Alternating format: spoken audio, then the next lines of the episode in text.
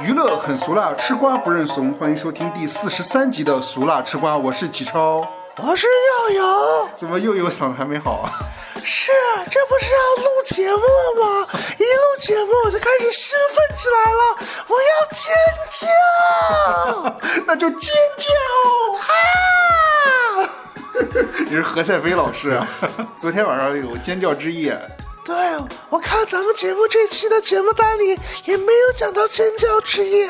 我作为秦岚老师的嘴替，我就着急呀、这一着急嗓子上火呀，嗓子又肿了。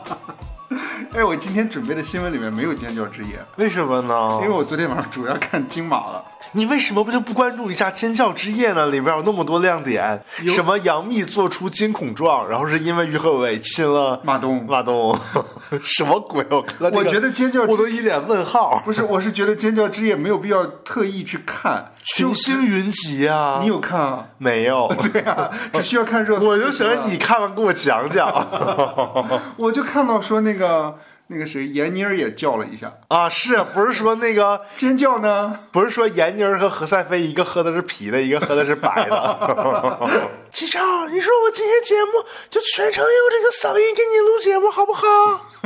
不好，那我告诉你感觉个，你现在就是支原体感染，然后的后遗症。 哎，好像是有这么一点情况，大家都注意预防，多囤点药。去年囤的没吃的，快过期了，该吃都吃啊。听众到现在为止都没听过你说一句正常话呢。我这，我告诉你个方法，怎么把那个友友和呱呱召唤出来？你就说一个小呱小呱，小瓜，小瓜，哎在。 召唤出来了。 启超有什么吩咐呢？ 呃我们来分享新闻吧。好的，今天有什么 mini talk 呢？ 没什么 mini talk。好的，，那我们就直入正题吧。对了，我要那个预告一下，节目结尾会分享那个电影《涉过愤怒的海》。刚才我已经跟启超讲了半个小时，我极力推荐这部电影。启超在我的极力推荐下，决定不看了。哎呦， 我们话不多说，开始新闻呗。好的，第一条新闻是上一期的节目的一个延续，谁呀？关于陈牧驰和吴楚一的。啊， 对，哎呦喂，可能就是吴楚一直播的时候又释放了一些物料出来。哦，这次的物料的话更劲爆了。哦，对，陈牧驰说要给吴楚一下跪， 咦，一个屁呀、你！十月十九号，吴楚一再发与陈牧驰的录音，称是时候要画一个句号了。感情要走到了终点我吗？不知道，表示这段录音呢是陈牧驰在求他原谅。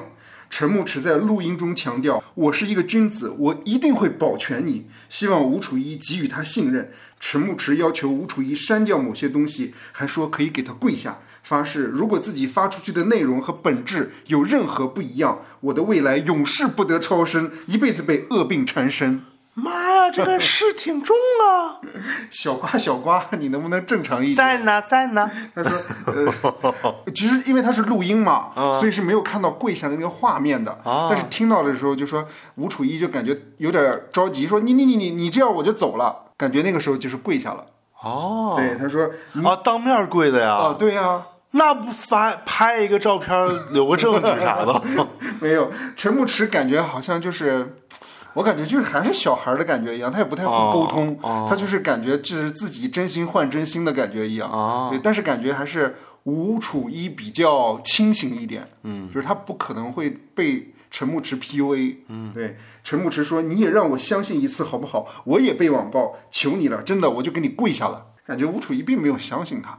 我都不知道说啥这条新闻， 因为我感觉就有点腻了，听他俩的事儿。但是呢，其实这件事情还有一个有意思的点，嗯，就在于十一十一月二十号，《封神》的导演沃尔善 哎，他怎么了呢？把他自己的微博，好像所有人都取关了，哦哦，他连好《像 是封神》封神的那个官方之微博账号他都取关了。哦风水都取惯了，决定退出这个电影了。不知道，大家更热议的就是说他取关了所有质子团， 哦，不是有评论说他为了取关一个人而取关了所有人。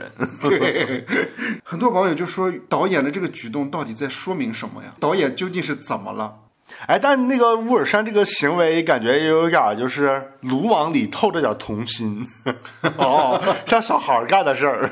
不知道他是啥原因出来的这个动作，哦但是十一月二十四号，电影《封神》第一部举行了一个研讨会。哎呦，研讨会啊，对，这么正式的场合，咱们节目也可以帮着那个参办，就是怎么说，咱们节目也可以呃也可参以与参与研讨。也可以帮着筹备一下这种活动吗？咱们也是一个严肃的娱乐节目。 导演乌尔善谈及如何引导年轻人演员的价值观时，哦他说：“他们是谁不重要，他们自己是谁才最重要。你是谁不重要，你是谁的儿子才重要。 你是谁的儿子不重要，你是谁才重要。”是那个李雪健老师对于适说的这句话。乌尔善还寄语参与该片的新人演员说：“作为成年人，要为自己的行为负责，要对自己有自我的要求，对职业有自己的规划和理想。”嗯嗯，感觉是对谁都可以说。是，但大家也就提醒一些资深演员，别老出什么事儿，像吴秀波似的。大家有网友就分析这句话是对陈牧驰说的啊、猜测嘛，就觉得导演是意有所指。也指了一下其他的演员，别给我整幺蛾子， 别再给我整别的事儿了。他妈的，我这这戏里二边三部还没上呢，我这是吗对我这戏他妈的全是新人演员，别他妈再给我整瓜了。这段时间他妈累死我了，妈了！我觉得也是人红是非多吧。而且咱俩不是还给沃尔善导演出过主意吗？啥主意啊？就是如果陈牧驰真的翻车的话，找吴楚一哦找吴磊，啊，找吴磊当脸替。对，哦或者压根儿就把陈牧驰的剧份剧情全删掉呢，反正也不张口。那如果第二部里有他的别的戏份，他又复活了怎么办呢？第二部已经拍完了，我自己个人感觉，第一部他不是被砍头了吗？嗯然后又被姜子牙他们裹着红布救走了。啊，我知道一个方法怎么弄了。他被砍头了，他要复活不得有接头术吗？。对，那接头术肯定那个头跟原来的身体接在一起，不能完全协调，它肯定有劈的痕迹，正好把吴磊的头给劈上去了，就可以剧情也能合理化了。这因为接头术当时还没有那么先进，所以说吴磊的头劈上去吧，还有点 bug。对啊，哎，所以这这段戏我严严重的那个就是急切的、兴奋的、尖叫的，想要建议导演请齐楠老师给吴磊配音，能间接的证明这个这个头接上去之后嗓子也不太好， 还有支气管炎跟听众朋友们说一下，为什么是吴磊？ 啊，因为他俩长得挺像哎，的。对，有点像混血。因为我俩有一次看了那个吴磊的 vlog，舞 log，他给舞的时间太长了，舞的时间长了就有点像陈牧驰的舞了。哎呦，太逗了！哎呀，这期节目多亏有秦岚老师。之前我也在想，说陈牧驰的剧情在二三部里面会不会没什么剧情了？但后来又一想，其实陈牧驰算是一个很重要的角色。对啊因为他对于殷寿来说的话，就是他儿子反抗老子嘛。对，就是哈姆雷特嘛。对，其实就是提，我觉得导演也想拍这对父子关系。对，但是我觉得就是那个头披上去，就是跟那个身体半接没接上的那种复仇，也挺带感的。那你说费翔老师见了自己的儿子复活了，但却认不出自己的儿子来，你是谁？然后那个那个， 然后那个吴磊就说。我是你儿子， 我就断了，我只能这么说话。然后费翔说：“正好我给你接个新的。” 今天我觉得这个扯淡的比新闻有意思。仔细想想，其实吴楚一感觉挺会来事儿的， 就是特别会给媒体爆料啊、媒体是喜欢这样子的，我觉得。是或者说也不叫媒体喜欢，或者说大众有时候挺想看这种狗血的东西的。其实大众根本不关心谁还能不能在演艺圈发展，大大众现在就是这么一个心态，就是想看别人塌房。你确定吗？我确定大众 大众喜欢看别人塌房，但是大众喜欢看的是那种就是他所就是所肩负的名声和资源和荣誉，跟他目前所做的事儿还没有完全匹配。就是一些流量啊或者什么的这种，比如说 baby 北，比如说比姐，大家就很乐见他。塌房，对因为他没什么作品是吗？对， 啊，明白。不是你像如果说李雪健老师，大家就不希望他有什么事儿了。我的意思就是说，对，你看流量，大家会有一些这种反噬的效果。但是对一些老艺术家呀，像刘晓庆啊，然后嗯嗯那个蒋雯丽啊这些优秀的女演员，大家就没有这种想法。 大家虽然喜欢就是找一些他们的笑料，但是并没有觉想让他们塌房。有可能吧。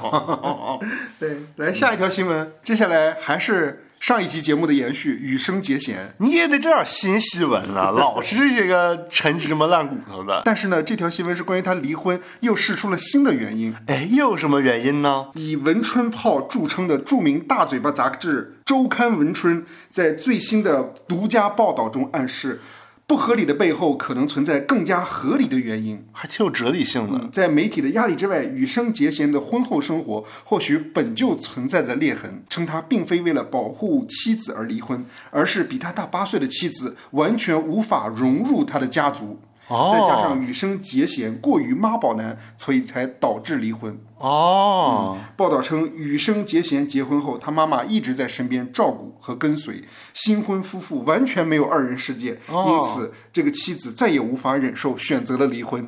哦 你怎么还笑人家呢？你这个心态有点不正常啊！人家离婚你还笑，就我感觉这条新闻很假，啊就是那意思说的是妈宝男是吗？本身就是他有问题我感觉新闻的意思是说，妻子和这个他妈妈不对付。啊，他俩过不到一起去哦，对，啊，那就分家呗，单独搬出来住。叶文都会这么建议但是他的意思不是说羽生结弦特别听妈妈的话吗？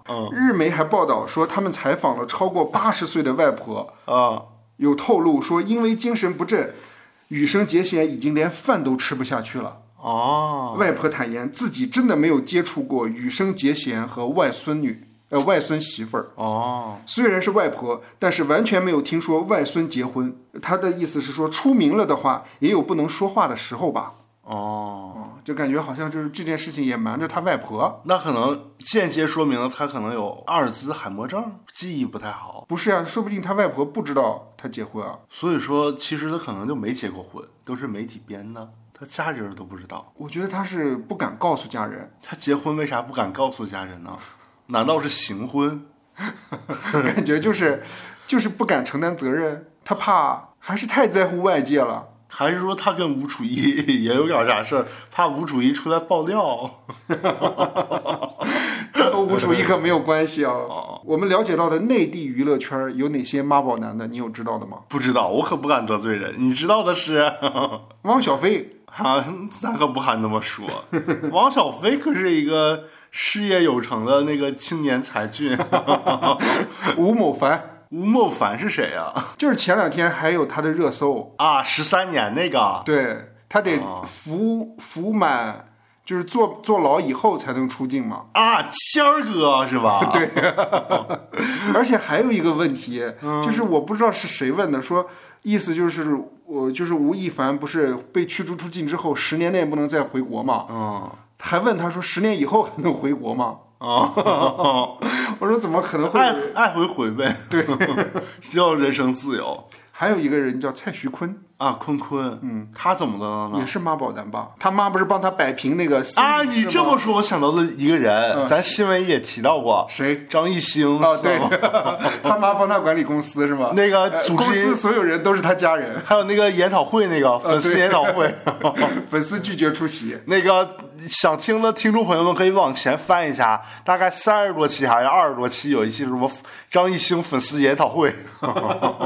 还有一个人向佐，向佐可不是吧？啊，我给你使眼神了， 啊，我这儿还有一个人，嗯叫做孙安佐，是谁呀、迪英的儿子。啊？有印象，就老上康熙来了的那个。对，迪英老上康熙来了。哦孙安佐不是因为在美国说是要炸学校还是怎么着之类的，不是被被被被判刑了吗？哦反正在牢里面待了一段时间，哦，结果后来就被家里面人给给给哎送回台湾了。你这么说，我又想到了一个，但是不一定准确啊。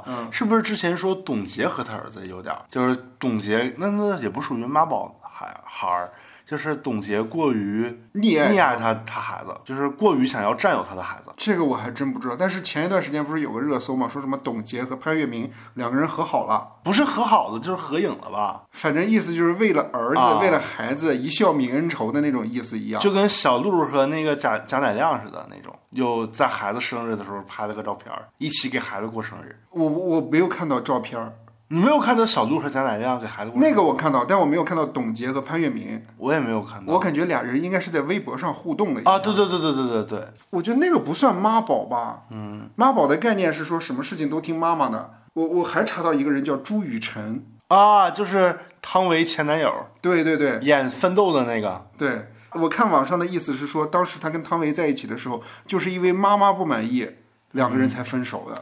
妈妈说了，人家以后去韩国发展，你可不行，去不 了。我觉得我也有点儿妈宝男，啊，你怎么妈宝男呢？有什么具体的表现吗？就是我会不想听我妈说什么话。那不是逆宝男吗？对，是但是我感觉我妈一定会要控制我的意思一样。啊，嗯、那关于羽生结弦、妈宝男这个说法，你还有什么想聊的吗？没有，我已经迫不及待的要听吴秀波 了。下一个是谁啊？下一个聊一聊《甄嬛传》。啊，《甄嬛传》可是一个好节目呀。自二零一一年播出以来嗯啊，甄嬛传》收获了很多观众的追捧。哦今天中午咱俩还看来着。对，最近呢，位嗯于七九八艺术区的北京啊，七九八艺术区的《甄嬛传》文化传承体验特展，面向啊，观众有开放有别人给我推荐过这个特展呢，只要八十八。啊，他还收费啊。你想啥 呢？它不是人家就免费的是就是一个风俊的展览，什么叫风俊的展览？ 又风又俊又 俊，就是全是一些疯狂的剧迷去看一些这些个俊美的展 品。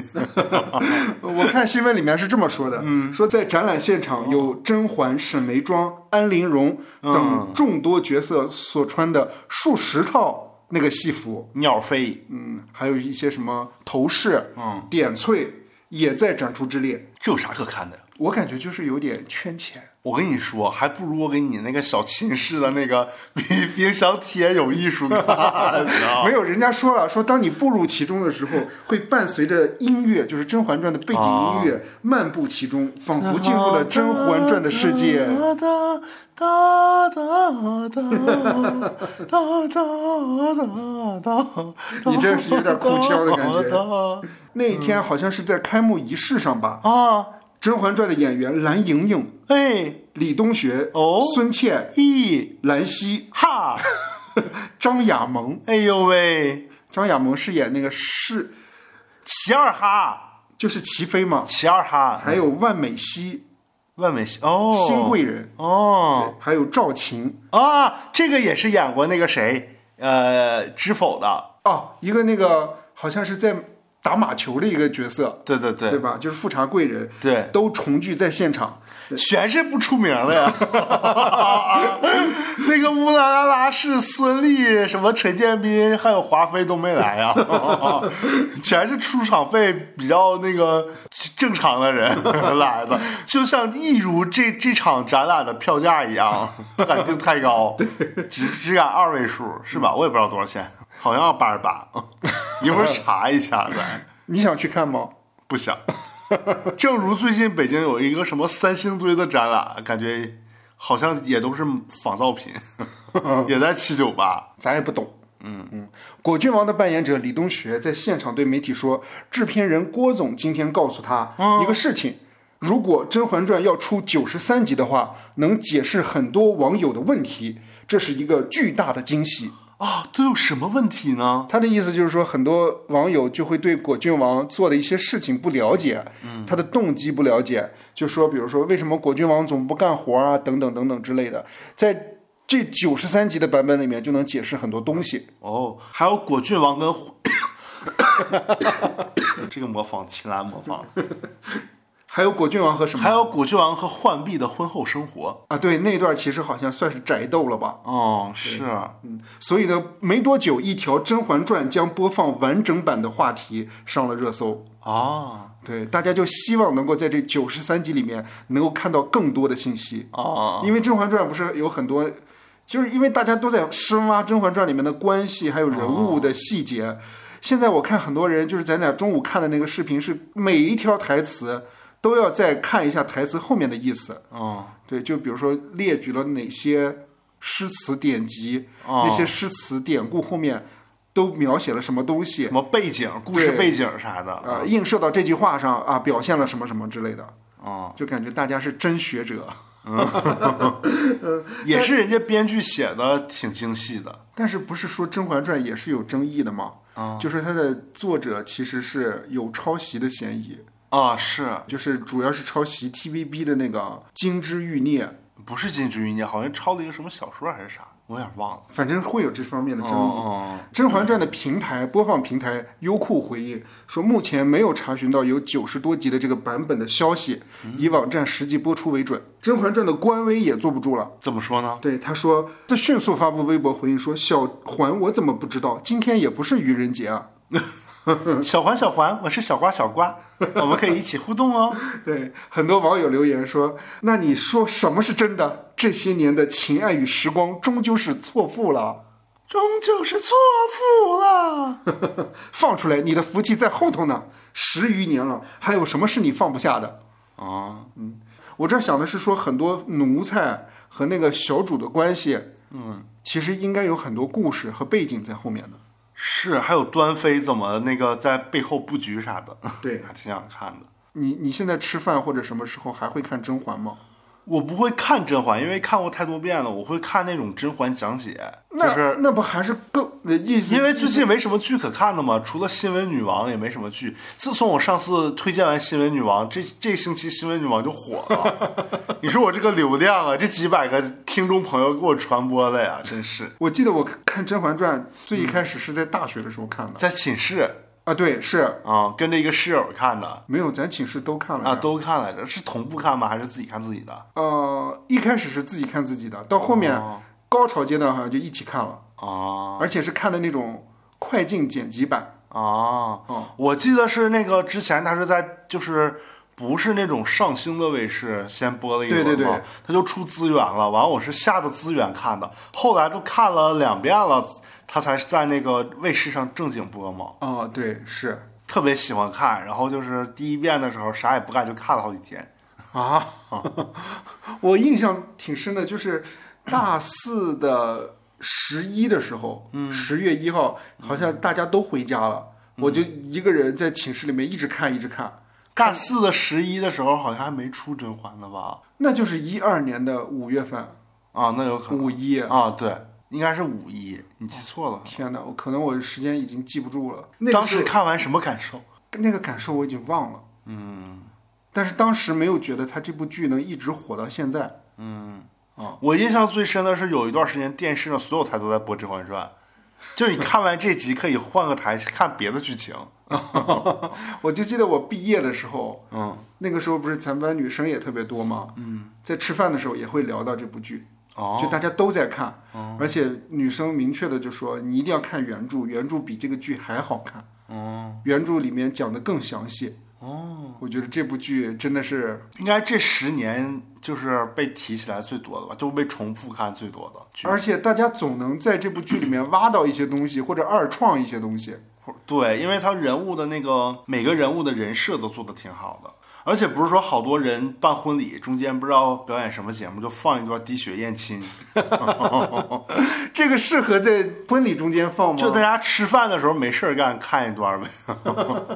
然后我最近还有在刷抖音，嗯然后有一条短视频是那个港版的、香港版的那个《甄嬛传》，然后就是有一香港版还有《甄嬛传》呢。就是配音版的《甄嬛传》哦就是粤语版的《甄嬛传》嗯然后听的就是皇后跟谁演了一段戏。看完了之后就觉得只有皇后的口音最正宗，其他人都很奇 怪。下一条新闻来聊一聊 Vogue。十一月二十三日，Vogue 在上就是跟《铁 T》杂志对打的那个杂志是吧？ 啊对是，之前咱们也聊过 Vogue，因为好像是杜鹃的封面吧，产生了一个排他协议。哦呃哦啊，就不能跟别的杂志用一个人拍封面，不是，是同一个月份还是同一段时间？哦你不能又上我的，又上别的杂志的。嗯，对，Vogue 有这个排他杂志，他就把那个杜鹃的封面撤掉了，换成了自己的一个新人。哦嗯，对，所以 Vogue 当时就跟 T 杂志，就是 T 杂志的总编辑就呛那个 Vogue 的总编辑张宁。嗯这一次的热议的是 Vogue 在上海举办的这个盛典，哦，对，引发了一些争议。什么盛典和什么争议呢盛典就是 Vogue 时尚之力盛会。 ？Vogue 时尚争利 Forces of Fashion，对，这个让我想到了那个 Business of Of fashion Fashion，就是那个 B O F 就那个 d i d i j 吧登上的那个入 B 选 O F 五百，对，对，时尚人物五百强。他呢，二十三号在上海西岸举办了他的盛会。哦，对，开幕仪式可以说是星光云集，，对， 但是却遭到了网友的群嘲。怎么说呢？群嘲的点就在于寒酸、哦落魄。哦，对怎么个寒酸落魄法呢？有一张照片流出来了，我不知道你有没有看，就是，呃，安娜温图尔和张宁、两个主编，还有三金影后周冬雨，在一个蓝色的帘子前面拍了一张影，那个帘子就上面就能看出来，就是那种特别简陋的那个。呃，不锈钢架子，然后用夹子搭着那个夹着那个帘子，哦，然后左下角还是一堆沙袋，人家可能是低调的奢华呢， 土味儿奢华啊、有可能哈、啊，就就走那种就是特别的这种时尚感，土味儿时尚感。哦，有可能是对啊，人家就追求这种风格的，不想要太太那个，就是就是那种太富丽堂皇的感觉。而且那个帘子的背后就是那个居民居民楼。 那还可以互动。对，还提到一点寒酸点是说，活动的内场就是一块地毯和一块电子屏，哦感觉很小众，哦，就有点像公司年会一样。它可能是末日主题的。我觉得这个有点牵强，里面其实我觉得挺豪华的，哦，我自己个人感觉了。嗯，对，而且还说说到寒酸的点是说，赞助商有点寒酸，怎么说呢？就是他的赞助商都是一些，嗯、反正不是那种奢侈品牌，不是那种大的那种珠宝公司，欧莱雅、不是那种麦和、麦和是啥？ La Mer、海底之谜，哦哦，反正不是那 种，就是大海。反正不是那种赞助商，啊对，反反正可能就是有一点 low，哦呃，当然也不能说 low 吧，可能就是不一样的，大家觉得不一样。哦，对，而且我还看到一条新闻，说 Vogue 的母公司正在为中国版的 Vogue 招募副主编，就觉得这个主编不行，想找一个上位者。大家猜测是这样。哦可是安娜温图尔不是特别喜欢这个张宁吗？嗯哦，是钦点的嘛？而且我还看到有有网友对于张宁举办的这次盛会也做了一些解构，怎么说呢？就是说，你看他们都年薪几百万，也就办活动也就办成这这狗样，所以你也不用特别的焦虑，其实你已经很优秀了。张宁的意思是说，我们都是跟风俊学习的。为什么又跟风俊有关系 呢？就是那个这个这个正经使用的费用和预算都有点缩水，风俊人家预算也没缩水、人啊。家在戒指上做了一些特别的设计。我也看到一个网友还有一些解构，啊，就说还有什么解构呢？就是你看他虽然办的不好，但是人家有自信啊，哦管你咋说呢？姐就是女王，对自信放光芒。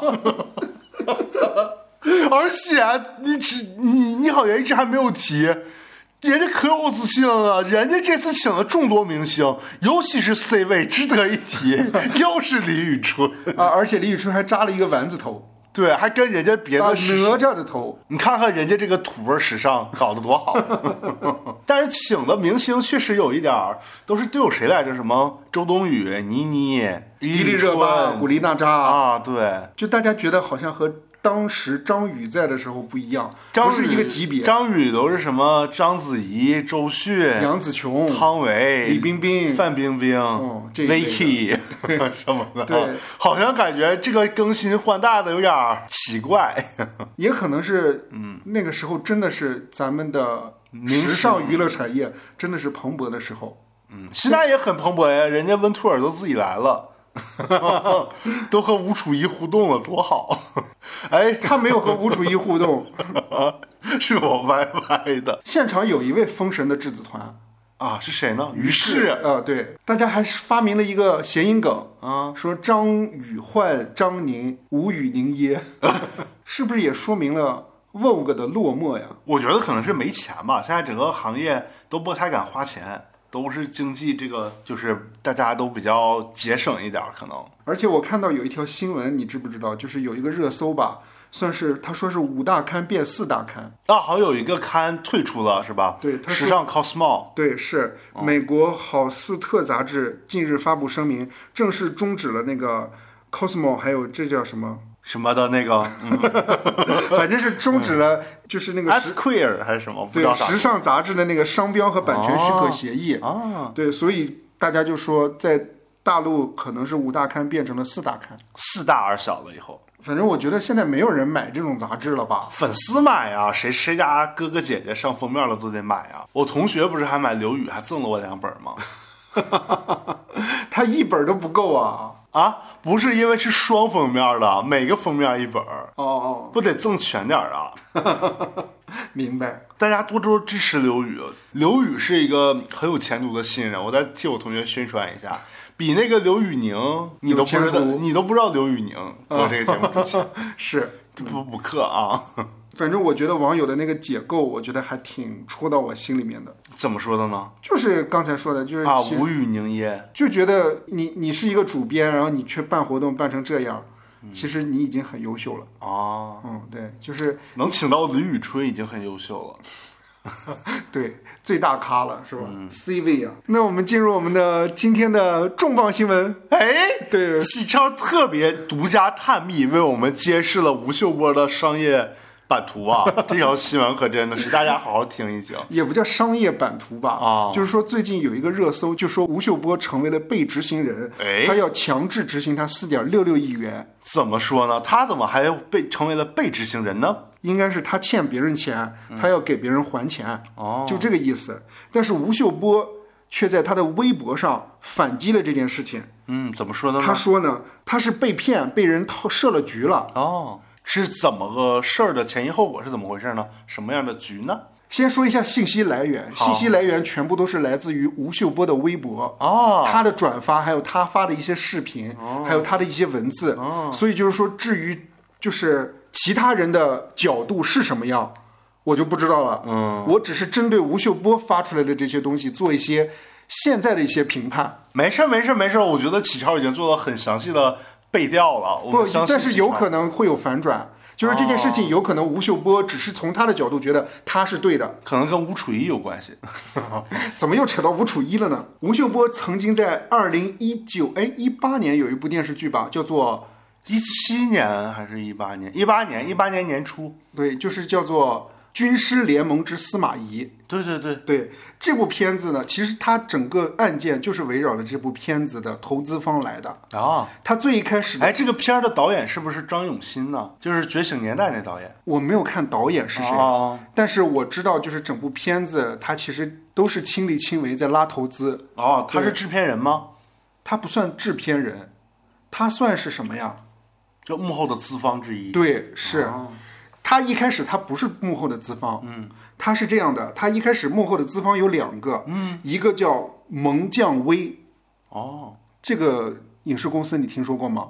他好像是跟高群书绑定的，哦，呃，他曾经参与制作过《东京审判》，风声。风声没有，《东京审判》是他制作的。哦然后这个公司他旗下的演员有一个非常著名的叫做王鸥，啊，记得。啊、对，就是和、那个、最近那个 Vicky 被脸替的那个剧小满生活，啊对吧？她演女配吧？啊，女二对演个神婆去，对，一个叫蒙将威这个公司，啊还有一个叫做华丽房地产，它其实是华丽房地产旗下的一个文化公司。哦，对，华丽房地产旗下的一个文化公司，这个文化公司的副总经理叫做张坚，哦，对他跟关键性人物是吧？对哦，他跟吴秀波认识了。哦，然后吴秀波有这个项目，然后就希望拉投资嘛，所以拉来了两个投资，一个是华丽华丽房地产啊，一个就是蒙将威。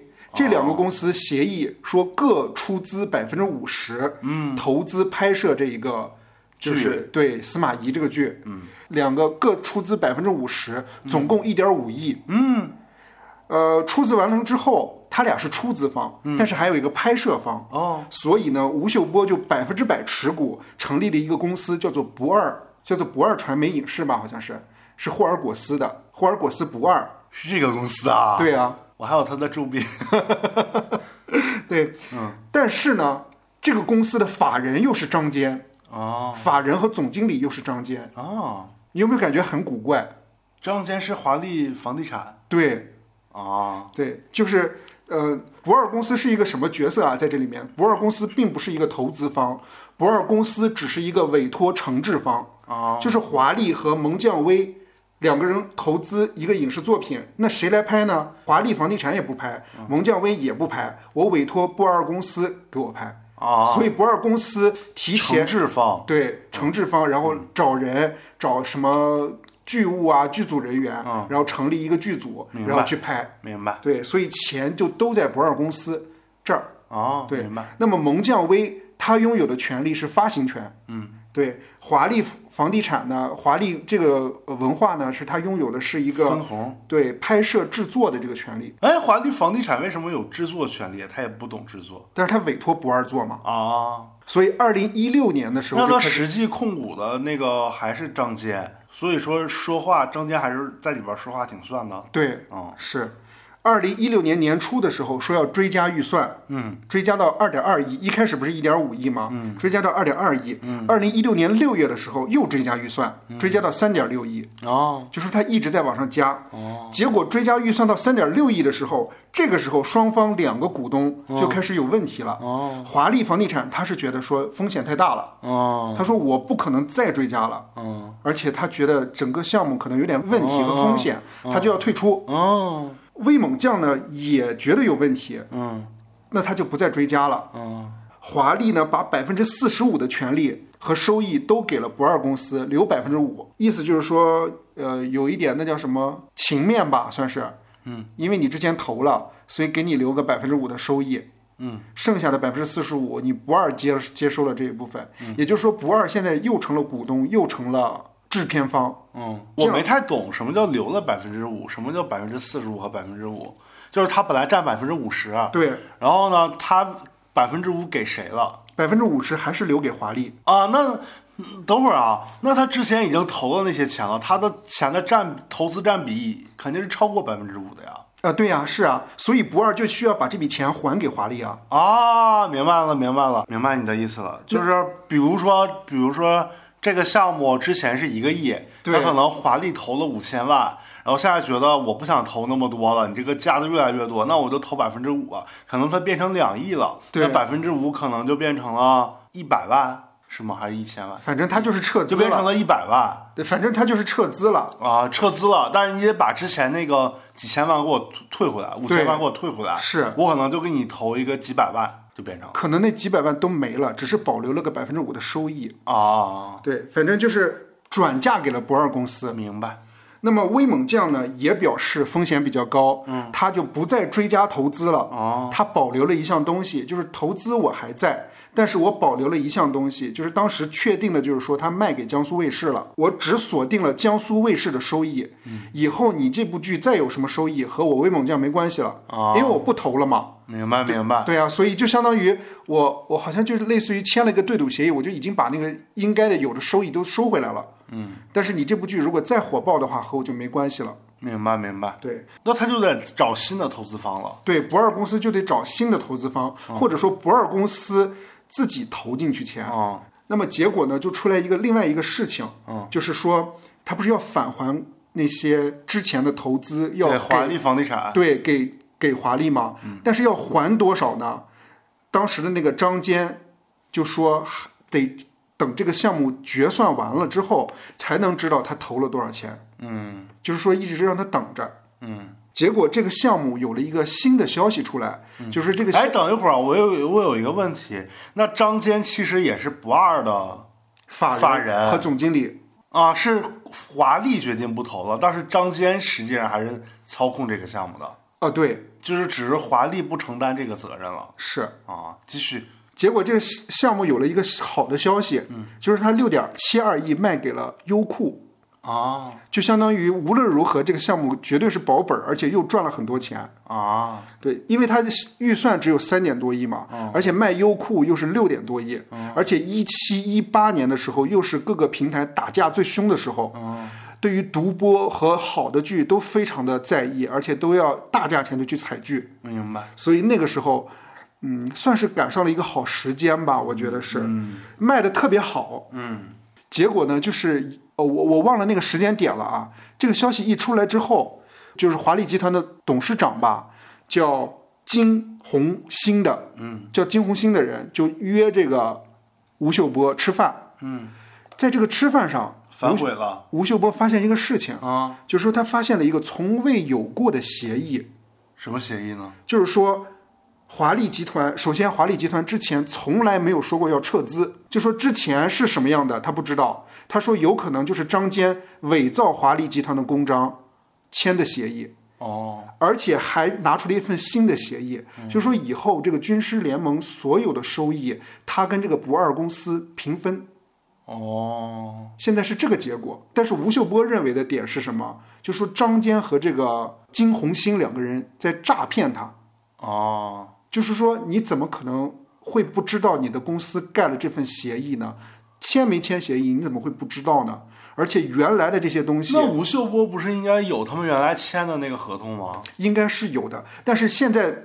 最关键的难点是什么？就是不二公司本身是吴秀波百吴秀波百分之百投股，但是不二公司的法人和总经理又是张坚，哦，就是你想想，张坚这个人做什么事情，吴秀波都有可能不知道。哦，明白，明白，明白。哦，二零一八年的一月的时候，张坚自首了，他怎么的了呢？他确实有非法侵占这个不二公司有五千万的资金，哦，用于自己个人的消费和用于购买其他版权。哦，但是华丽公司也有一个疑问，嗯，就是他其实他投的钱。并不是华丽公司自己真正的出资，嗯、而是他根据项目向银行贷款，把贷款的钱打到不二公司，啊再从不二公司转回到自己的华丽公司，哦哦哦，明白了。也就是华丽和不二就感觉都是华丽的一样。啊，明白。妈，听着好乱啊。所以现在为止，为什么吴秀波被多人起诉，要求法院强制执行，嗯就是因为多个公司起诉不二公司，说要追索收益。啊，哎，等会儿，不就是只是有华丽公司可以追收益吗？怎么还有其他公司呢？可能是不二公司之前已经和别的公司也签签立了相关的收益权，就是在华丽决定不继续投之后，他又跟别的公司签了。对但是他如果这样的话，华丽应该签一个，他应该跟吴秀波签一个合同，就是说我我撤资了，然后怎么怎么的，以后是以后我还继续参投多少，以后我的收益是多少，应该说明白呀、他有啊，他不是撤资了吗？只有百分之五吗？啊。啊，对啊，他就只有百分之五了。对啊，那但是那那但是是那后期华丽拿出另外一份吴秀波从来没见过的合同嘛？哦，就是那个张坚跟他们签的，对是不是哦，因为吴秀波是不二公司的那个股权呃股东嘛，嗯，所以他要承担无限连带责任，哦，所以也有可能吴秀波就破产了。怎么样？听起来，好乱，啊听众朋友们听懂了吗？你听懂了吧？我听懂了，就是有点乱。那当时分红不应该当时那个剧播的时候，或者是优酷给他们转完钱之后，他们不就应该整明白这个事儿了吗？他们不就应该把分红都给分明白了吗？对啊，当时吴秀波认为好像这个就应该是挺明白的了呀。哦但是华丽不是又插进来一脚吗？说你之前可是跟我签过另外一个协议啊，咱俩所有的收益平分。啊，所以说他还要拿吴秀波分的那些分红，就是说对咱俩还得平分。那吴秀波就没有那么多资金给到其他的投资方了。对啊，但是吴秀波可以说这个不是我签的，这个是那个什么啊？当然他是公司的股东。对啊，他得承担连带责任。？那那个张坚呢？他不负责任了吗 张坚就说他伪造合同，他自己入狱了。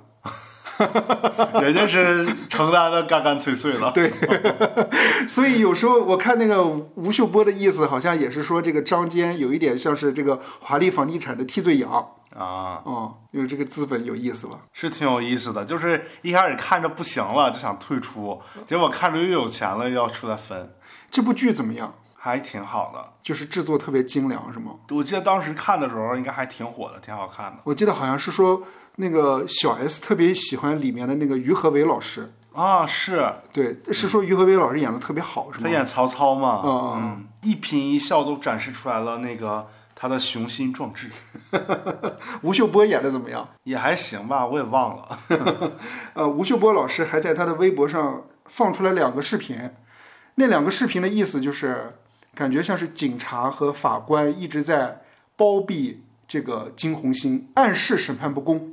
哦，在这里面要补充另外一个信息，嗯，对，叫做吴秀波和他的小女友。反正二零一八年九月二十四号的时候，陈玉林在朋友圈发长文称，他和吴秀波相恋七年，嗯，为了对方放弃拍戏，一心为他洗衣服做饭，照顾他生活，最后却遭到吴秀波抛弃。二零一八年十月五号，陈玉林在机场被公安局带走，以涉嫌敲诈勒索罪被关捕羁押。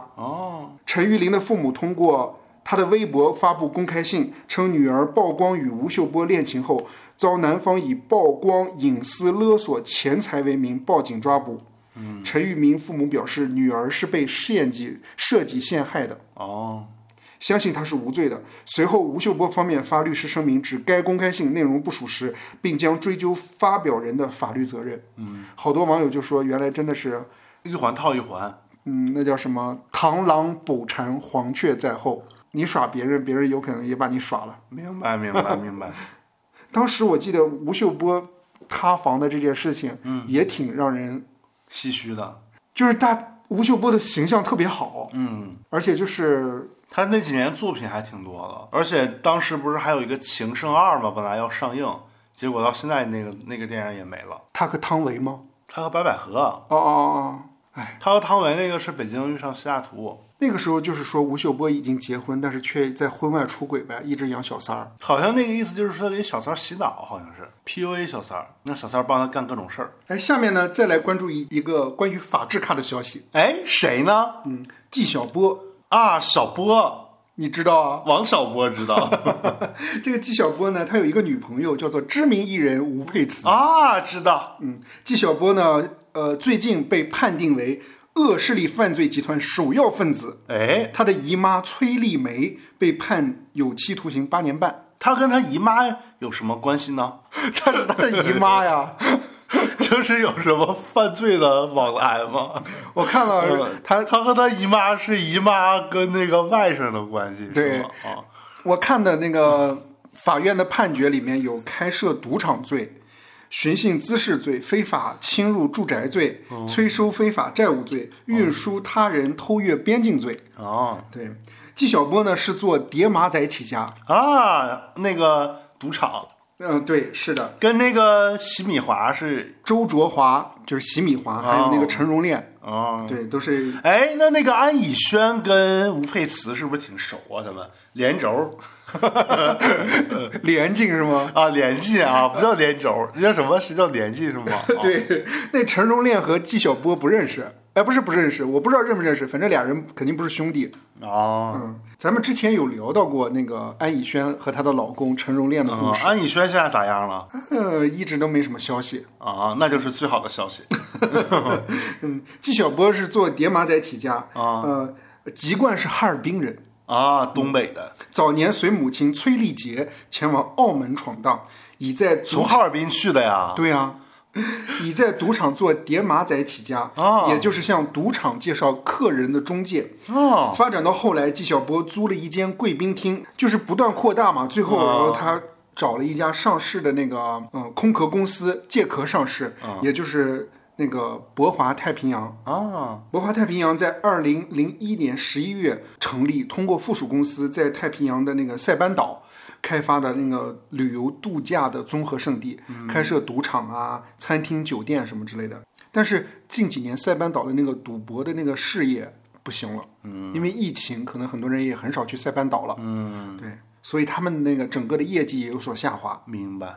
这个吴佩慈呢和这个纪晓波一直都没有结婚，嗯，但是吴佩慈却给纪晓波生了两儿两女。哇，四个孩子，有双胞胎吗？没有没有没有双胞胎，那生了四次对是。也挺辛苦。但是当时不是大家热议的点，不是就在于大家就觉得说这到底是不是嫁入豪门了，还是另外另有隐情似的，好像纪晓波一直不认他似的。嗯，我看到说但不是也有评论写了，他这个做法挺那啥的，就是也没跟人家登记结婚， 算是保护他吗？不知道可能吧？谁知道呢？那说不定两个人呃，就是已经在海外有了一个什么基金，啊，就学张兰那 个或者说什么家族信托，啊，有可能，已经给孩子和母亲留了很多的遗产。可能是吧？谁知道呢？我看到有新闻报道说，随着澳门三大叠马仔中的周卓华、陈荣炼以及姨妈崔丽梅相继被捕宣判后，嗯，纪晓波目前身在何处尚未有可靠消息，嗯啊都没抓住，销声匿迹已经近两年了。啊哦，啊，他这两年都没有再出来了。我觉得可以问一问大小 S 啊，什么吴佩慈啊，范玮琪，范玮琪可以问 你们，是她俩不是好姐妹吗？好像有以前以前有是不是有一段视频，就是说纪晓波和吴佩慈参加什么一个晚宴，然后有一个人说是弟妹怎么怎么怎么样，他俩在那敬酒还是什么的。反正是我记得有一个照片，就说那个吴佩慈怀着孕，挺着大肚子，和纪晓波出席一个活动，嗯，晚宴，嗯，那个时候我还觉得她挺辛苦的，嗯，一直没有嫁进去，但是还不停的给人家生。嗯，现在看的是挺睿智的， 你说她知道那个纪晓波做什么生意吗？肯定知道啊，他也不傻，他也知道可能可能小波也跟他说会有问题什么的吧，谁知道呢？接下来金马奖，好的，太震撼了，今天这些新闻，哎，给我震撼的。金马奖你有什么想说的吗？金马奖六十年了，六十年，说的好像我参与了六十年似的，让我发表一下感言，也没啥可说的。主要是这几年大陆电影不参与之后，看的就越来越来越少了，因为就不太了解他们那些个入围的电影了，所以说参与感就没有那么强了。不像以前又有香港的，又有大陆的，又有什么。什么马来西亚、新加坡的一堆什么各种电影全都去，然后那些电影大家都比较熟悉，就会比较有想看到底谁获奖啊或者什么的，然后会去很多各种各样的明星。现在明星也变少了，然后影片大家也没有那么熟悉了，可能关注度就会降低了。嗯，除非你像什么张震、贾静雯得奖，大家会多关注一些；如果不是大家熟悉的，而是一些 local 的明星，大家可能关注度就没有那么强了。是这次金马奖我盘点了几个热点啊，哎，有什么热点呢？第一个就是阮经天，啊他在颁发一个奖项的时候和另外一个搭档，啊，我忘了那个人是谁了。一那个一个演员是吧？对，他说他拿教鞭，然后抽那个阮经天的后背，啊意思就是说要给他们新人一些提点。啊对他其中提到一句话，就是他说一句，阮经天说一句，啊其中说到一句话叫做“绝不中途离席啊”， 这个事情就影射了之前的一些争议事件嘛。啊！嗯就是金马五十的时候，阮经天作为呃影帝的代表吧，他不是四十八届的影帝啊嘛，因为演猛甲，他是影帝。按道理来说，在后面的话，应该所有人都会上台。就是当年五十周年的时候，有一个就是五十年的影帝影后上台，然后环节亮个相，啊对，所有人都去了。他好像你这么一说，好像确实没有他他是去了，他是，但是他前面去了，啊。后面那个环节的时候他就走了，提前走溜对，了啊所以引发了很大争议。大家就觉得你对金马不是很尊敬，啊，他为啥溜了呢？，一直好像是说要拍戏吗，还是怎么着之类的尿憋的应该不是。啊但是他提前离离席了。啊！所以他这一次的话，就抽他自己嘛，他自己也说，也绝对不会在中途离席了。嗯，这是一个热点，还有一个热点就是林青霞，哎，对，获得第六十届金马奖终身成就奖。啊，我感觉看到获奖感言，就感觉她说话特别像以前几十年以前的那种女明星说话的风格，文绉绉的， 什么再度归来，是，而且他那个走红毯的时候，不是好多媒体不会都会群采嘛，群采访，然后刚一进去，所有媒体都在那儿说，哇，青霞姐怎么这么美，怎么保持的？你感觉美吗？我觉得，我觉得美，啊，嗯，他就你知道他说啥吗？应该的。他说：“因为有爱。” 我看有一段就是林青霞在颁发终身成就奖之前，不是有一段小片吗？啊，里面采访到林青霞说：“如果不演电影，那你现在应该是做什么？”她回答：“她是饺子店的老板娘。”啊，然后呢？ 然后，然后就是把他煮饺子的画面和那个东方不败的那个画面结合在一起。东方不败就是扔飞镖，然后他扔饺子扔到锅里面。而且那个表情感觉还挺诡异的，特别像演恐怖片的那个。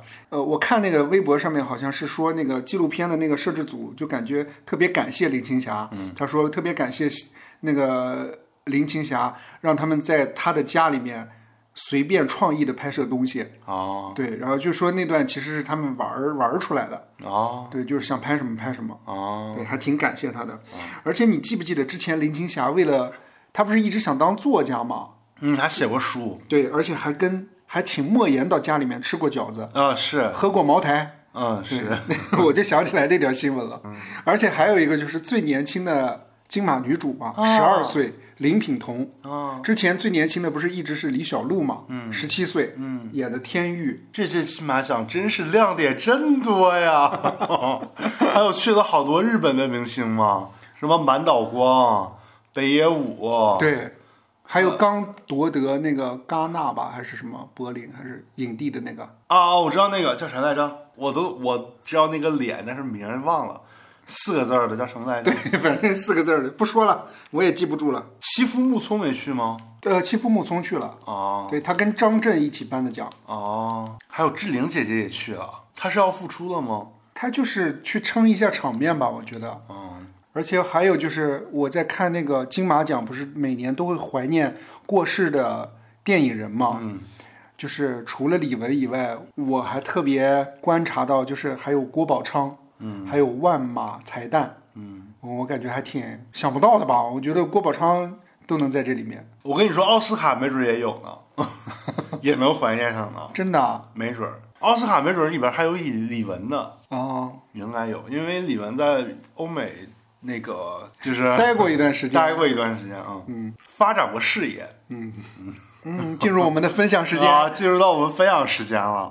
然后我们分享时间今天就分享一部电影儿，就是昨天呢那个小瓜小瓜呢去看的一部电影，没有跟启超启 超一起去看，是我跟别的朋友一起去看的，叫 就做《是。涉过愤怒的海》。哎，就是曹保平的新片，然后周迅、黄渤一起主演的，哎然后还有祖峰，还有周依然，就是咱看的那个三月找到新工作了的那个哦女主角，明对，就是长得有点像白百合的那个，啊、对， 对。然后它主要讲的故事呢，都不想说了，说说一遍。因为中午的时候，友友已经把故事大纲跟我说了一遍。讲那个从故事大纲到整个细节，给启超扒了个遍，扒完我就已经不想再说了哎，那我提问吧，啊。啊，就整体评分怎么样？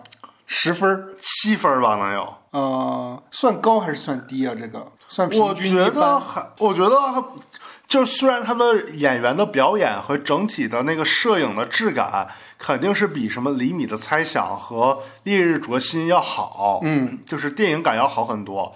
但是吧，看完了之后就给人一种特别混乱的感觉，嗯，因为呢，他的这个故事呢，主要就是讲黄渤这个男主角呢，他是在公海打鱼的这么一个渔民渔民对，然后呢，突然有一天他接到电话，就是说他女儿在日本留学嘛，就突然接到电话说他女儿在日本失踪了，然后他就去日本找，结果就是突然发现就是呃，结果在找的过程中发现他女儿就是居然有一个男友，嗯，而且呢，这个男友一见到他呢，这个男友就跑。然后在这个过程中，又发现女儿已经遇害了，身中十七刀。我靠，在这个过程中有一个细节，就是说他看到女儿身中十七刀的那个尸体的时候，他就吐了。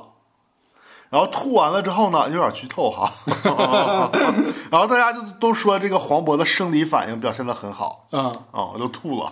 然后那个他就继续，他他就觉得他女儿的死肯定是跟那个这个男友有关系，他就回国来找，他就然后日本的警察就告诉他说，这个男友在几个小时之前已经啊回中国了。嗯，然后她就回中国去找这个男友，然后就追踪那个这个男友的父母，就是祖峰和周迅演的嘛。嗯，结果就发现这个男友，这个男友跟他爸跟他妈的关系都很奇怪，他爸他妈也是离婚了。离婚了之后呢，他好像对他妹妹有一些暴力倾向，就是搓磨过他妹妹。嗯，然后呢，同时呢，他妈好像看起来好像是想，也不知道这个男孩在哪儿，实际上好像是在隐藏男孩的这个具体的藏身之处。所以黄渤呢就按图索骥，然后找到了这个男孩，然后对这个男孩呢做了一些什么什么事儿。然后后续呢，就发展了一些剧情，嗯对，就这么一个故事，也没有太剧透，是不是？对，就反正就是为女儿报仇的一个故事。对。然后这个电影呢，我看完之后吧，也不能说不好，当然可以啊，他看完给我的感觉吧，就是也没有说不好，但也没有说多好。我后来我就看完之后，我就一直在沉默。然后我那个朋同学呢，就一直在勾搭我，就一直不是勾勾搭搭我啊我，就就一直在想让我说，你觉得电影的感受是什么样？我就是那种五味杂陈，说不出来，我就在梳理自己的那个想法到底是啥，我就觉得特别乱。我觉得乱吧，有几点，一点就是说，其实它主要是三种场景和表演方式嘛。一种就是就是在现实时空里边儿，黄渤和周迅他们俩，嗯一个是受害者，一个是看似凶犯的那个疑犯的那个母亲，嗯，一个是遇害者的父亲，两个人之间的对这个对峙。你想，他们俩就是实力派，比较有写写实的那种风风格，是这种表演。然后呢，其中还插了女这个女孩和男孩在日本的一些闪回片段，就看起来呢就是很日式风。嗯，然后他俩的行为呢也很诡异，反正有点癫狂，就那种日式的为日式的感觉给人。然后呢，落到咱们这边呢，警察会调查这个案件，然后警察呢就一副就是电视剧里边咱们看到警察的感觉，是什么感觉？就是维护正义，然后这个司法流程没走到这儿，我们就不能办这个事儿。就是这种感觉，就是他们三类三种人，就是三种表演风格，看起来再加上几种场景，就是几种时空来回，就是颠呃几种时空来回穿插，看起来就有点乱。嗯，然后呢，主要的问题我觉得就是每个角色呢都特别的癫狂，嗯，癫狂的点有哪些？癫狂的点，我觉得其中一个槽点吧，就是那个大家都说他有点儿那个妖魔化那个 cosplay，、就是把男主角他整个整个这个疯癫，就是看起来要犯罪的这个过程，他犯罪的这个心理都移嫁到说跟 cosplay 有关，因为他剧里边是 cosplay 了死神，他比较喜欢 cosplay。对，而且就是比较诡异的情节，就是中间黄渤在抓他的时候，嗯或者是他就是要去机场去到国外的时候，逃避追捕的时候，他中间发现就是有那个空档时间，他还去参加漫展 活动，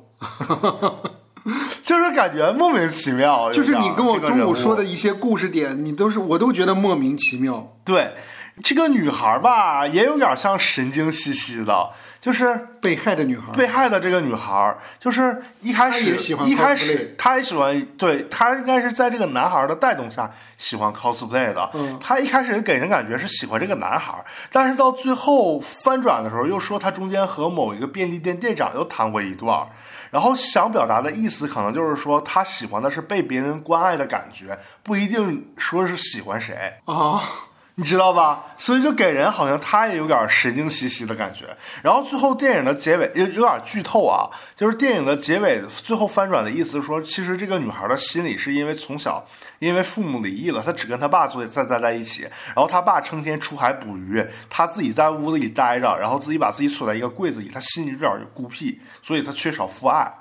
所以说，就是这个原因导致的后来一系列的诡异行为，虽然能解释，但是吧，到最后是这么一个落点的时候，前面一直在表现黄渤在追凶的这个点，后面变成这么一个落点的时候，就会觉得有点前面是演啥呢？ 就有点失望。对就有点之前你给我失望铺垫铺垫这么多，我而还且想着后面有个高潮。对，而且前面也没有铺垫说黄渤跟他女儿怎么样的一个父女关系，这铺垫到最后是这么一个东西，就会觉得觉得有点有点也能接受，但它只是一种解释，就是没有一个给没有给观众一个情感落点。但你会觉得这部剧扑了吗？我不觉得铺，就是他拍的吧，就是他整个质感和演员表演是把这个戏撑起来的，我觉得还是可以的。还有就是就是有一个特别奇怪的情节，在一个那个暴风雨的一个台风天气，然后他们那个周迅，还有那个这个男孩儿，还有还有黄渤和警察，他们三组人都往机场赶。然后周迅是觉得要把儿子送出国，这个孩子这个儿男孩是刚参加完漫展要去机场，然后然后那个黄渤是在追追周迅。本来说就是黄渤和周迅的这个车，他们俩的逻辑是能理清的，是一个追捕和被追捕的关系。结果那个男孩的车不知道怎么中间就冒出来，他们仨车就撞在一起了。哎，等一等，男孩没有和周迅坐在一起吗？没有，他自己打了个车，他刚参加完漫展嘛，叫了个车去机场。哦然后他们刹车莫名其妙就撞在了一起，但你也能解释得通，就是说当时台风天都没有车了，然后呢，只有他们仨的车都是往机场赶，然后这个时候凑巧撞在了一起，这也能解释，但是就特别凑巧。然后中间呢有一个有一个司机的角色，我就觉得很诡异，就是因为当时台风天吧，就是哗哗哗飘飘大雨，然后还往因为那个海底的鱼就都被打上来了嘛，那个鱼就扑在那个车窗上，啪啪啪扑，然后那个。男孩心理变态嘛，他就特别兴奋，开车窗就开始就是就是接用手接的那个鱼，然后就看着这个下鱼的这个场景，就特别兴奋。结果这时候镜头推到那个司机那儿，司机露出鬼魅一笑， 我当时就在想，这司机是不是也有问题？司机是变态吗？还是司机也参与了情节线？还是说司机哎中间看上了这个男孩，决定哎中途既然这么变态的暴雨天气，我也要干一票，我要把这个男孩拉走，先奸后杀， 还是怎么回事？当时给我的第一感觉就是，哎，这个司机是看上了这个男孩吗？ 我就觉得很诡异，就是为什么要给他鬼魅一笑，就不知道这个镜头想表达什么，是吧？对，而且就是中间有一段情节，就是他们仨撞车了之后，所有人都因为车翻了被困在里边，只有黄渤逃出来了，然后他就抓着这个男孩，拖着这个男孩。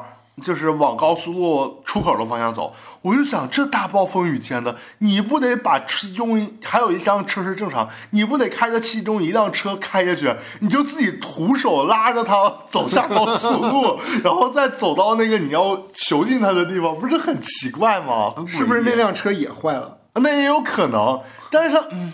反正就很诡异，反正就是困扰着你的，困扰了我很久。然后还有就是。中间就是讲了好多，就是那个什么，这个男孩儿，呃，他和他爸，因为他之间之前他间接导致过他奶，他给他奶奶拔了呼吸的那个管嗯子，拔管，然后间接导致他奶奶去世了，而且就是他那个有点霍霍他妹妹，让他妹妹。截截肢瘫痪了嘛，所以他爸是特别恨他那个男孩的，所以最后有一个有一个行动有一个情节就是说，呃，黄渤带着这个祖峰，就是他爸去找这个男孩，他想让祖峰把这男孩给杀了。结果就是他在跟祖峰聊天的过程中，就是说我知道你一直想杀这个男，想杀你儿子。结果突然祖峰不知道哪根筋不对了，就说。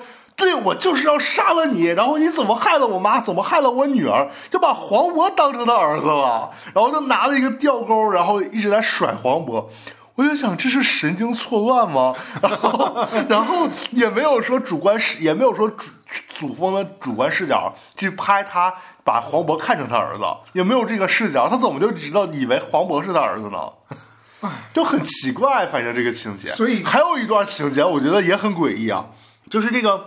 啊、呃，那个黄呃，中间黄渤在追这个男孩的过程中，他已经追到了周迅他们家公寓，然后周迅想让这个男孩逃走，嗯，然后他就把那个黄渤锁在了那个地下室里边，嗯，我当时以为吧，就黄渤想到各种方法想撬开那个门逃出去追男孩，然后其中有一个情节就是说，他把那个微波炉放在了门口，还把那个锡纸放在里边烧，嗯、我以为是他想通过什么办法让这个微波炉爆炸，爆炸好把门炸开，他好逃出去，这是正常人的思维。吧，嗯，结果啊他用微波炉把锡纸给点燃了，然后就发现周围还有好多布啊，什么还有好多能燃烧的材料，他就开始玩火了，他就开始用这个点燃这个火，就是把火点燃到这个地下室的各个角落，开始烧火玩，把这个房间把这个地下室给烧着了，然后在底下跳舞。然后也不是跳舞，就是特别兴奋的那种感觉，就像那个何赛飞老师在《尖叫之夜》的那个那个感觉一样。 然后我想，你这个怎么还想烧房子？啊他不是容易把自己也伤到吗？对，还容易把自己给烧了。你现在第一，他可能也是想通过烧房子让周迅把门给开开吧，但是。之前已经已经有一个情节，就是说这个男孩已经出去了，走之前还敲了一下地下室的门，那意思示意黄渤我已经逃走了。那有可能周迅这个时候也已经走了，是不是？他怎么能确定烧房子就不会把自己烧死？周迅还能把门打开让他逃走呢？所以听你说了这几个点，我就一点兴趣都没有了。但是它还是很好看呢， 还是挺好看的。对，然后然后等会儿等会儿，啊那你说说好看的点。等会儿啊，还有一个情节，当时就因为就很诡异嘛，嗯，这个整个情节都很诡异，所以到最后就是有一场戏是那个周迅开车把要要要追杀黄渤，然后周迅的车开到海底的时候，黄渤下海去开车门救周迅，我当时都有一种觉得，就是所有人都这么变态，会不会当时周迅？呃，就跟那个黄渤救周迅的时候，他会看上周迅，他俩在海底会定情，在海底来激情一吻，我都会觉得会不会有这种情节出现？这感觉整个都不符合人物逻辑。当时只是一些缺点，哎，还是有很多优点的。优点我就是不别的播客都有，可以听一听。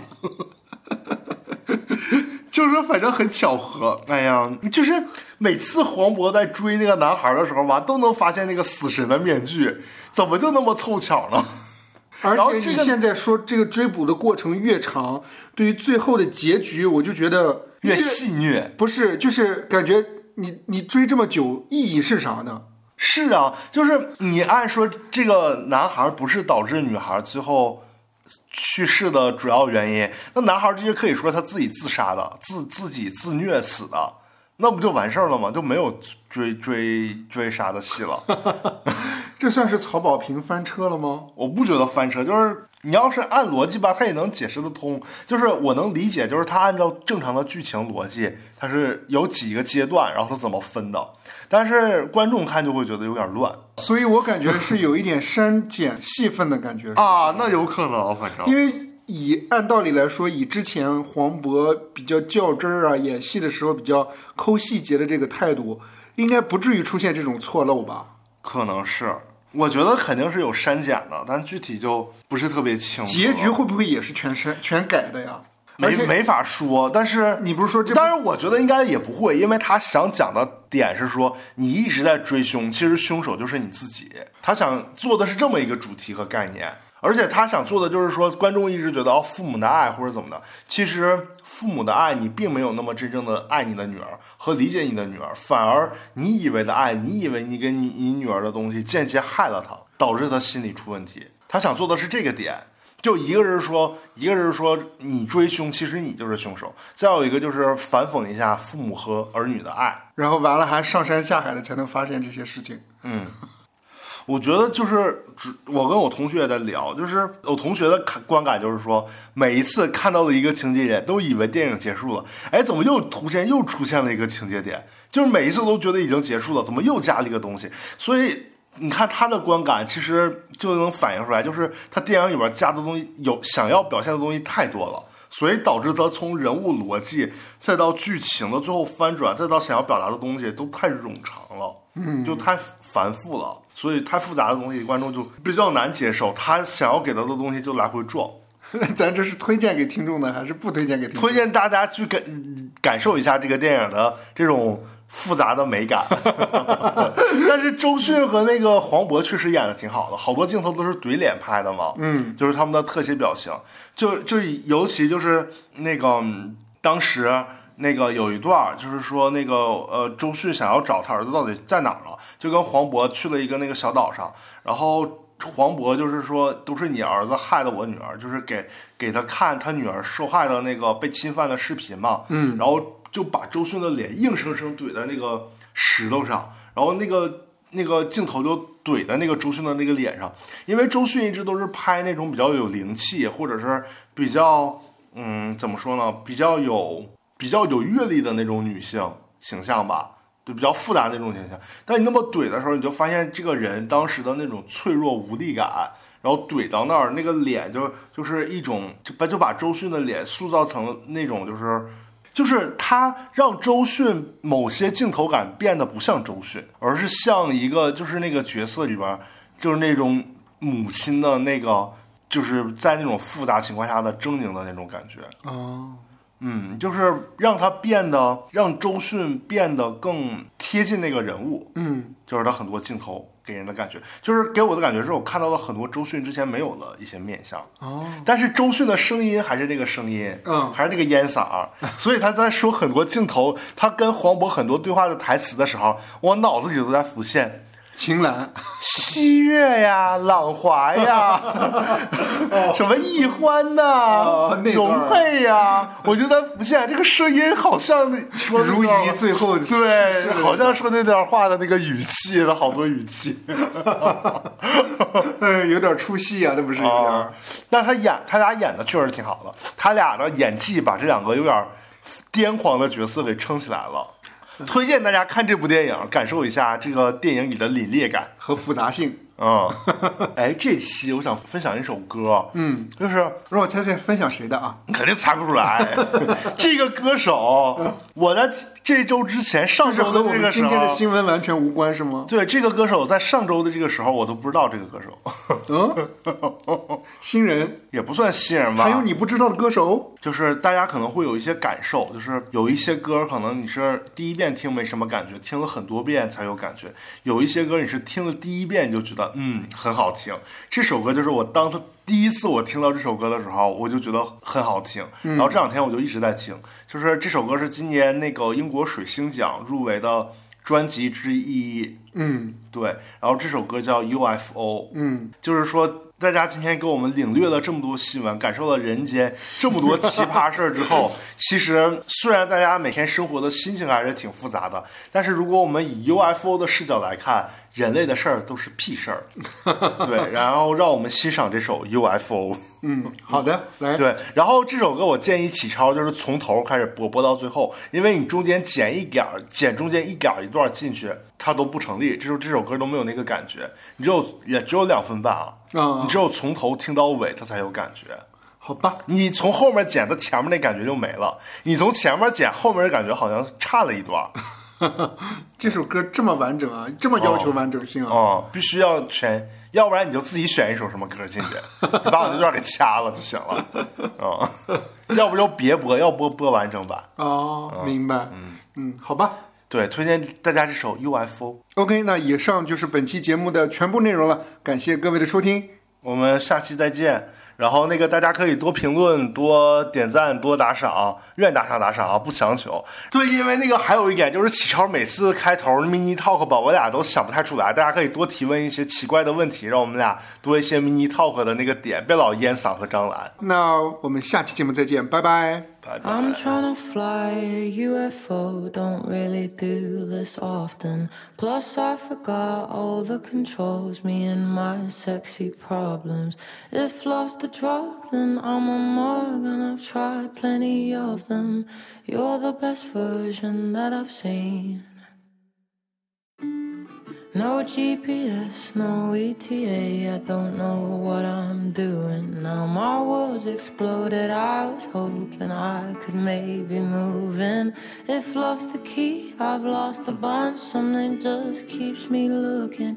You're the best version that I've seen, and I need somewhere to land. I might as well fall into your earthly hands, so let me know you will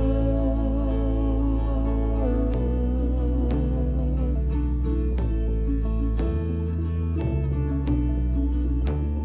I'll water your plums, I'll share your sorrows, but I can't hold your hand with my fingers crossed. I thought I was sure, but I guess I'm not. And you're the best version that I've seen. I need somewhere to land. I might as well fall fall.